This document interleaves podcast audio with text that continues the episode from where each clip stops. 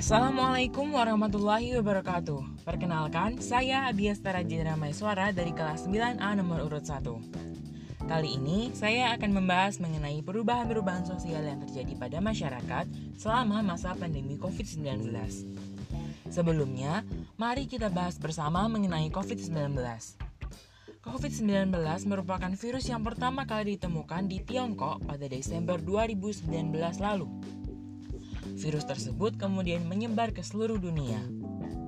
Organisasi Kesehatan Internasional atau WHO menetapkan COVID-19 sebagai pandemi, yang menurut KBBI artinya wabah yang berjangkit serempak di mana-mana meliputi daerah geografi yang luas.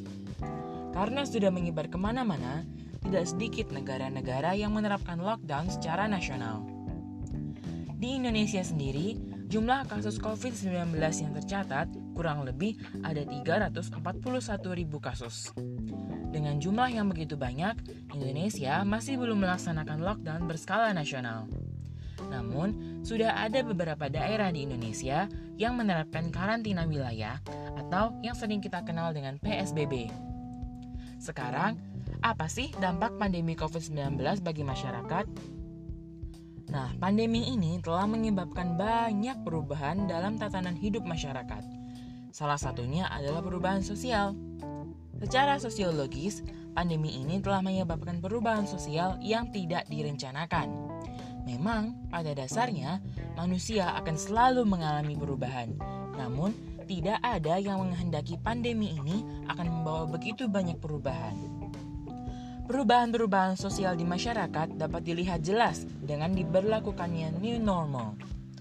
Beberapa bentuk perubahan-perubahan tersebut di antaranya adalah menghindari kerumunan, saling menjaga jarak, dan untuk sementara ini jangan jabat tangan dulu ya. Semua perubahan ini bertujuan untuk mengurangi penyebaran COVID-19. Contoh lain perubahan yang terjadi misalnya di bidang ekonomi. Masyarakat yang dulunya membuka toko usaha terpaksa harus menutup tokonya sementara. Terus bisnisnya gimana dong? Nah, mereka kemudian beralih pada online shop. Online shop ini merupakan solusi bagi penjual maupun bagi pembeli karena online shop ini memudahkan proses jual beli tanpa harus bertemu langsung atau bertatap muka. Contoh lain, di bidang pendidikan misalnya, uh, saat ini dilaksanakan pembelajaran jarak jauh. Nah, kemajuan teknologi yang ada ini telah banyak sekali membantu.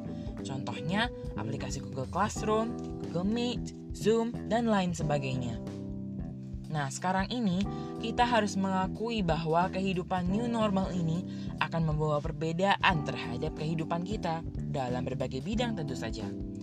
Pada dasarnya, kehidupan ini menuntut kita menjalankan aktivitas secara normal, hanya saja, ingat, harus merujuk pada protokol kesehatan yang ada. Seperti kata Yuval Noah dalam bukunya The World After Coronavirus, badai pasti berlalu, manusia akan bertahan, namun dunia yang kita tempati akan sangat berbeda dari dunia sebelumnya.